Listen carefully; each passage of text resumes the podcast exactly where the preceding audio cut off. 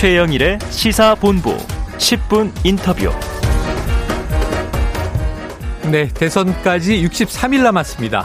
이재명 후보는 어제 전국민 재난지원금 또 탈모치료 지원 등의 공약을 발표했는데요. 자, 오늘 10분 인터뷰에서는요, 정책과 공약을 훤히 꿰뚫고 계시는 선거의 달인입니다.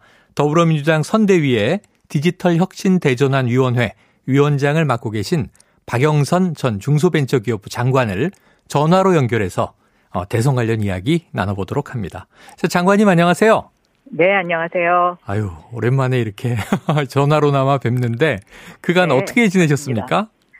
네, 그간 제가 미국의 국제전략문제연구소 CSIS 수석 고문으로 아. 어, 100여일간 어, 다녀왔습니다. 네네. 그리고 이제 한국에 온 지 보름 조금 넘었는데요. 한국에 오니까 역시 세상이 너무 빠르게 돌아가는 것 같습니다. 네. 네. 야, 석 달 넘게 미국에서 네. 이제 정책 자문을 하고 오셨는데 이 대선 느낌이 확 오시겠어요. 그렇습니다. 네. 자, 이재명 후보 선대위의 디지털 혁신 대전환 위원회. 자, 위원장직을 맡으셨는데 어떤 역할을 하게 되시나요? 이 디지털이라는 영토는 무한한 거지 않습니까? 네네. 아, 그래서, 어, 우리 대한민국 국민들의 꿈은 영토의 크기와 비례한다라고 생각합니다. 그래서, 음. 어, 특히 젊은이들이 디지털 영토를 점령하라. 아, 이러한 메시지를 이재명 후보와 함께 어. 에, 드리고 싶어서 네. 어, 이 위원장직을 맡게 됐고요. 네. 어, 이 디지털 대전환 위원회는 우리가 아날로그 사회에서 디지털로 어, 세상의 축이 바뀌고 있는 정말 음. 대전환의 시대입니다. 네. 어, 과거 100여 년 전에 증기기관차에서 전기로 그리고 마차에서 자동차로 음. 옮겨가던 그 시절보다도 더 빠르게 세상이 움직이고 있지 않습니까? 네. 그래서 그러한 대전환 시대에 대한민국이 아날로그 시대에는 사실 우리가 추격 국가였습니다. 네. 남의 나라 하는 것을 모방하고 따라하고 그또 빨리 따라했었죠. 음. 그런데 이제는 글로벌 선도 국가가 되기 위해서 무엇이 네. 필요하고 또 무엇을 더 채워 넣어야 할지 국민과 소통하면서 어, 그렇게 위원회를 만들고 싶습니다. 네. 아, 정말 무한한 영토를 디지털 영역을 개척하겠다 포부를 네. 밝혀주셨는데요. 자, 디지털 인재 양성 공약을 다음 주에 발표할 예정이다. 이렇게 들었습니다. 네, 그렇습니다. 근데 이게 10여 개 어젠다라고 해서 굉장히 많은 내용을 담을 것 같은데 좀 그 주요 내용을 소개해 주신다면 어떤 게 될까요? 1980년대에 처음에 컴퓨터가 등장했을 때를 네. 돌이켜 보면은 우리가 컴퓨터 배우는 거 굉장히 힘들어 했었습니다. 그 당시에 도스라는 것부터 네. 시작을 해서 어, 배웠어야 되지 않습니까? 지금은 컴퓨터 그러면 이제 누구나 다 할 수 있는 그런 것이지만 음. 그당 벌써 이게 80년대면 40년 전인데요. 네. 그 당시에는 그렇지 않았습니다. 지금 이 디지털 시대를 받아들이는 대부분의 국민들도 어, 그러한 것 같습니다. 음.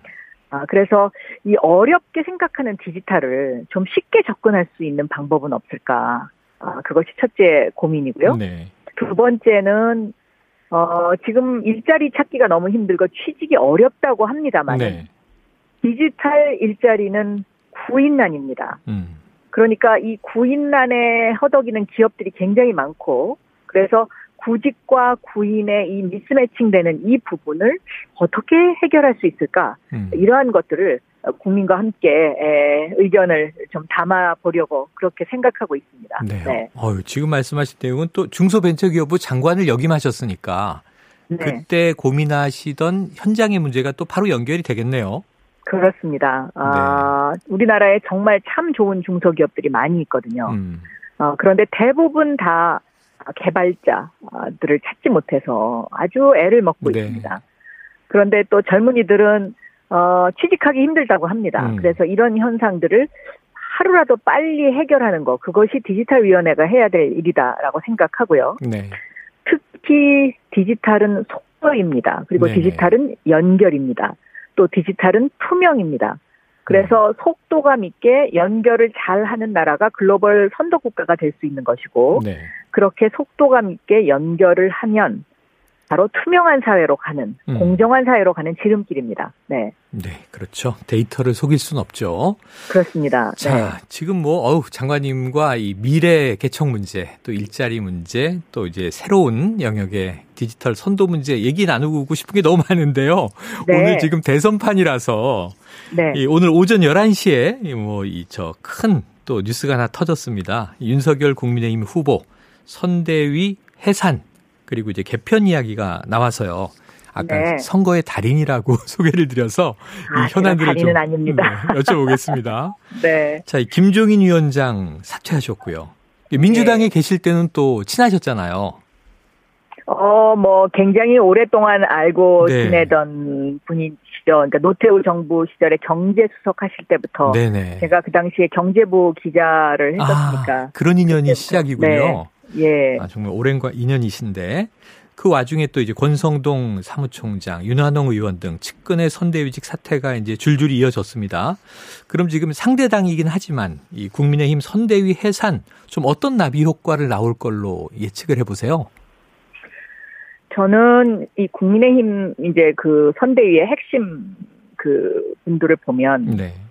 어 한마디로 이제 그 감정을 정치로 푸시는 분들. 아. 그러니까 마음속에 분노가 있거나 음. 아니면 그 분노로 인해서 배신을 하셨거나 어. 하는 이런 분들이 이제 어떤 어 아이콘처럼 공통 분모였었습니다. 아하. 그런데 저는 정치를 이런 감정으로 풀어서 성공한 사례를 거의 보지를 못했습니다. 네. 사실 저도 그게 잘 안 되는 어, 일 중에 하나이긴 합니다. 감정 음. 조절을 하는 일. 네. 어, 그리고 그것을 어, 더 이렇게 그 반성하면서 한, 한 걸음씩 가는 것이 쉽지는 음. 않은데요. 네. 그러나 정치는 자신의 감정, 그러니까 마음속에 분노가 있다고 하더라도 네. 그것을 좀 참고 남과 한번 소통하고 타협하고 이것이 저는 더 중요하지 않나 그렇게 생각을 합니다. 어, 어 그래서 그런 분들이 그 공통 분모를 이뤘기 때문에 음. 어떻게 보면 오늘의 사태는 예견된 것이다 아. 아 이렇게 생각이 되고요. 네. 또 두 번째는 평생을 내가 어떻게 살아왔냐 하는 체험의 축적이 굉장히 중요하다고 생각하는데요. 네네. 윤 후보 같은 경우에는 검사밖에 하지 않, 않지 않았습니까? 네네, 경력이 그러면 그렇죠. 검사는 늘 어, 상대방을 범죄자처럼 생각하는 음. 그러한 시간을 많이 보냈던 사람들이기 때문에 네. 국민들을 그렇게 바라보는 시각, 저는 그것이 과연 대한민국의 미래인가 아. 어, 이렇게 생각을 많이 했고요. 네. 어, 특히 이제 본인 후보 본인뿐만 아니라 뭐 오늘도 권영세 그 어, 선대본부장으로 새로 네네. 임명이 되셨던데 맞습니다. 그분도 검사 출신입니다. 네네.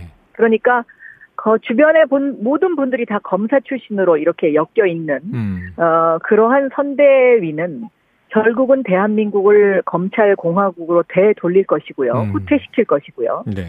그리고 그러한 국민들에 대한 따뜻한 애정이 없는 어, 국민들을 범죄자로 보는 그런 시각에 익숙한 사람들한테 네. 대한민국의 미래를 맡길 수는 없지 않나 저는 그렇게 생각하고 있습니다. 예. 자, 지금까지 살아온 경력 그리고 이제 감정의 네. 문제를 이제 짚어 주셨습니다.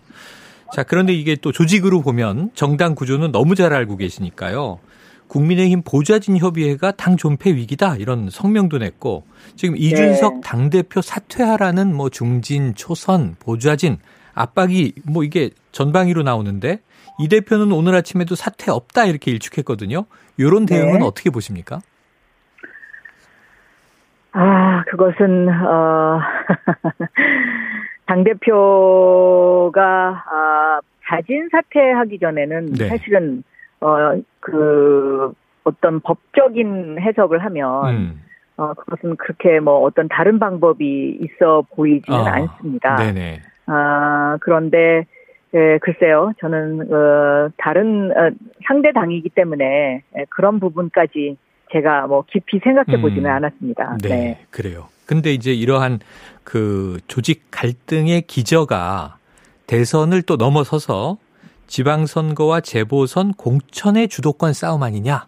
이 국민들이 좀 정치적인 이전 투구 싫어하는데 이런 배경이 깔려 있는 거 아니냐 하는 분석이 있던데 그 일리가 있다고 보십니까? 그거는 늘 정치권에 잠재되어 있는 어, 아. 그런 나쁜 어, 요소 중에 하나이죠. 네네. 어, 저는 이런 공천 제도도 어, 이제는 바뀌어야 되지 않나 그렇게 음. 생각하고 있습니다. 네. 제가 국회에 있을 때는 오픈 프라이머리를 주장을 했었거든요. 네네. 그러니까 당 대표가 공천을 하는 것이 아니고 음. 국민이 공천하는 이제 그러한 시대로 대한민국의 정치도 한 단계 에, 업그레이드 돼야 되지 않을까 저는 그렇게 보고 있습니다. 네. 네. 자 오늘 뭐 야당 뉴스가 워낙 커서 선거의 달인기 여쭤봤고요. 다시 이재명 후보 쪽으로 돌아오면 어, 어제 오늘 이 탈모 치료제 지원 공약이 꽤 화제입니다. 이거 어떻게 네, 보세요? 그거, 그거 저도 너무 재밌게 봤습니다. 네네. 이재명을 뽑으라고요? 네, 심으라. 아닙니다. 네. 이재명은 심는 겁니다. 네. 저는 그것이 굉장히 강력한 메시지가 있을 거라고 생각하고요. 네네. 어, 그거는 어, 많은 국민들이 참 재미있어 하실 것 같습니다. 저도 음. 굉장히 재미있게 봤거든요. 네. 네. 저는 그 심는 겁니다라는 이 말 속에 많은 것들이 내포되어 아. 있는데요. 네. 어, 정말 국민들 마음 한 분 한분 속에 음. 어, 그 이재명 후보가 심겨져서 어, 함께 소통했으면 좋겠고요. 아. 또 디지털 위원회에서 어, 하는 그런 어떤 디지털 경제의 기본이 되는 것이 또 NFT, 블록체인, 가상화폐 이런 네. 것들인데요. 네. 이 블록체인의 특징이 어, 한 번 심으면 그것을 음. 바꿀 수 없다는 것이지 않습니까? 그렇죠. 어, 그래서 어, 이것은 그 심는다는 이 단어는 어, 디지털 시대하고도 굉장히 잘 소통이 되는 아. 그런 단어다라고 생각합니다. 야, 디지털과 또 연결해 주셨습니다. 네. 자, 이재명 후보가 또 전국민 재난지원금을 지난해에는 정부 반대로 좀 차기 정부 이후로 접는 듯 했는데 다시 언급을 꺼냈습니다. 설 전에 25조에서 30조 규모 추경해야 한다. 주장을 이제 시작했는데요. 현실성은 어떻게 보세요? 어, 그것은 기재부와 국회의 문제이죠. 네네. 어, 그런데 어, 지금 코로나 재난 위기가 지금 2년째 지속되고 있고요. 음. 어, 국민들이 굉장히 피로감을 느끼고 있고 특히 소상공인 자영업자가 네, 아주 힘들어하고 네. 있지 않습니까? 네. 어, 그런 상황에서 또 예기치 않은 이 오미크론이 나타났고 아, 그렇죠. 계속 변이가 나타나고 있기 때문에 네. 국민들에게 그런 어떤 재난지원금을 들여서 그 재난지원금이 어, 하나의 마중물이 되어서 음. 소상공인과 자영업자들에게 힘이 되어 준다면 어, 저는 그것은 뭐 충분히 한번 정도 더 어, 네. 사용할 수 있는 정책이다. 이제 음. 이렇게 생각이 듭니다. 네. 네. 해볼 만한 정책인데 이제 그 네, 공은 네. 국회와 정부에 넘어가 있다. 네, 네. 자, 설전에 1월 어떤 결정이 나오는지 좀 지켜보도록 하고요. 네. 자, 그럼 이재명 후보에게도 또 이제 악재도 있습니다. 대장동 의혹. 그런데 그 핵심이라고 불리는 유동규 전 본부장 이미 재판에 넘겨져 있는데 최근에 나온 보도는 이재명 후보의 측근인 정진상, 김용 이 두 인물과 이제 통화를 다수 했다. 그런데 또 이제 이 박근혜 정부 시절 청와대에 최재경 당시 민정수석 또 박관천 행정관과 통화했다는 내용도 나왔어요. 그러니까 이런 네. 전반적인 상황에 대해서는 좀 어떤 대응 필요하다고 보시고 어떻게 보는 게 옳을까요? 저는 그 사건은 그, 그 당시에 그 최재경 그 분이 이제 소위 말하는 검찰에서 어, 박근혜 정부 당시에 그 비서실장을 했던 분하고 네. 굉장히 핫라인이 구성되었던 분이죠. 아. 그래서 그런 새로운 사실이 밝혀진 걸 보고 네. 아 이것이 그 당시에 집권 세력과 그러니까 박근혜 정부 당시에 집권 세력과 굉장히 밀접한 관계가 있구나 어, 이런 것을 느낄 수가 있었습니다. 네네. 네. 자 당시 박근혜 정부와 밀접한 관계가 있을 것이다라는 이제 추정을 내주셨고요. 자, 지금 민주당 선대위 이제 활동을 좀 활발하게 해 주실 것 같은데요. 오늘 이야기를 들어보니까. 그런데 이제 선대위의 위원회가 55개라고 어, 하네요. 또 이 중진들의 네. 자리 보존을 목적으로 유명무실한 위원회도 있는 거 아니냐 이런 지적도 언론에서 하고 있는데 좀 슬림화한다는 선대위가 다시 둔탁해지는 거 아니냐 이런 비판도 있어요. 어떻게 보십니까? 그 위원회는요, 어, 후보 직속 기구입니다. 네. 그러니까 후보의 어젠다를 어, 하나씩 그러니까 하나씩 어, 각자 어, 자신들의 그 지역에서 어, 그것을 국민들하고 소통을 하기 위해서 네. 만든 것이거든요. 네네. 어, 그렇기 때문에 저는 그것이 이제 어떤 무슨 자리를 위한 것이라기 보다는, 음. 어, 국민과의 접점을 늘려가는 하나의 그런 그, 그 도구다라고 그렇게 생각을 해주시면 좋겠고요. 네네. 어, 저는 정성호 그 특보단장이 아, 이야기. 예, 예. 네. 그 이야기가 저희가 늘 가슴에 새겨야 되는 음. 생각이다라고 생각합니다. 어, 그러니까 대한민국의 미래를 위해서 우리 모두 다 정말로 마음을 비우고 어, 그렇게 하루하루 다가가는 것이 국민들이 바라는 것이 아닐까 저는 그렇게 생각하고 있습니다. 알겠습니다. 네. 자 장관님 네. 끝으로요. 네. 혹시 이제 대선 지나면 지방선거인데 네. 도전하십니까? 저는 지금 어, 디지털 시대의 그 이재명을 만들어가는 그런 소임 그런 소임을 맡고 있습니다. 네네. 그래서 디지털 박영선으로서 역할을 하는 것이 가장 중요한 일이다라고 생각합니다. 아, 답을 안 주셨습니다. 한번 대선 끝나고 다시 여쭤볼게요. 디지털 네. 이재명을 만드는 박영선. 알겠습니다. 네. 오늘 여기서 네. 정리하죠. 고맙습니다. 네. 네, 지금까지 민주당 선대위 디지털 혁신 대전환 위원장을 맡은 박영선 전 중소벤처기업부 장관과 인터뷰였습니다.